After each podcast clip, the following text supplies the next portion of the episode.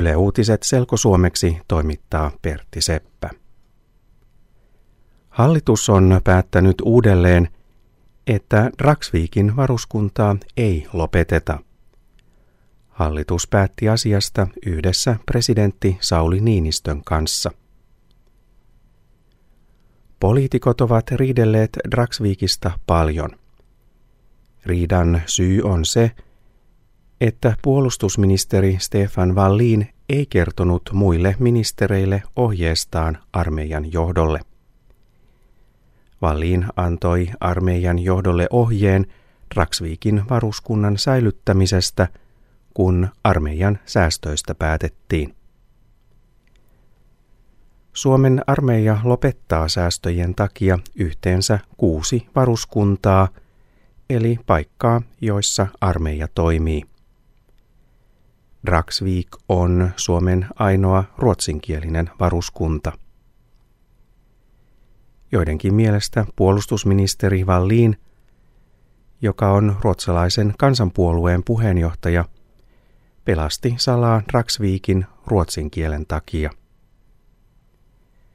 Kohun takia hallitus päätti viime viikolla, että se käsittelee asian vielä kerran uudelleen. Hovioikeus ei ole muuttanut helsinkiläisen perushoitajan murhatuomiota. Käräjäoikeus antoi perushoitajalle tuomion vuoden 2010 joulukuussa. Perushoitaja valitti tuomiosta hovioikeuteen. Perushoitaja Aino Nykop Koski tuomittiin elinkautiseen vankeuteen lääkemyrkytysten takia – Oikeus määräsi rangaistuksen, koska nainen murhasi viisi ihmistä. Lisäksi hän yritti murhata toiset viisi ihmistä.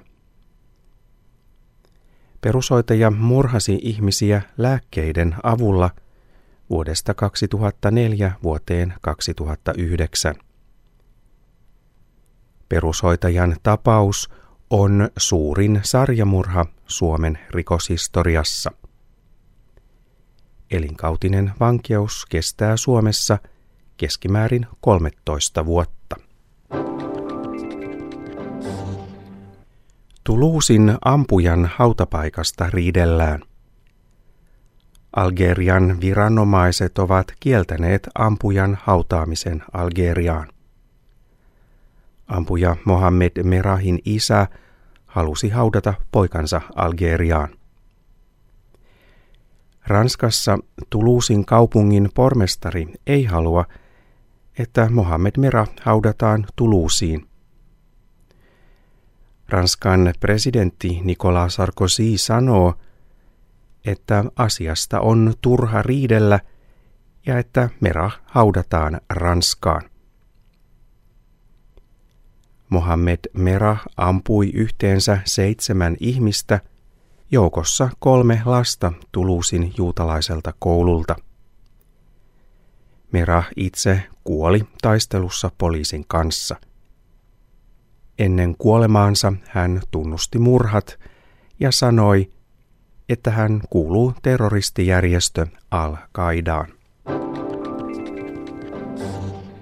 Presidentti Urho Kekkosen museon Tamminiemen korjaustyöt ovat valmiit. Museo avattiin uudelleen torstaina.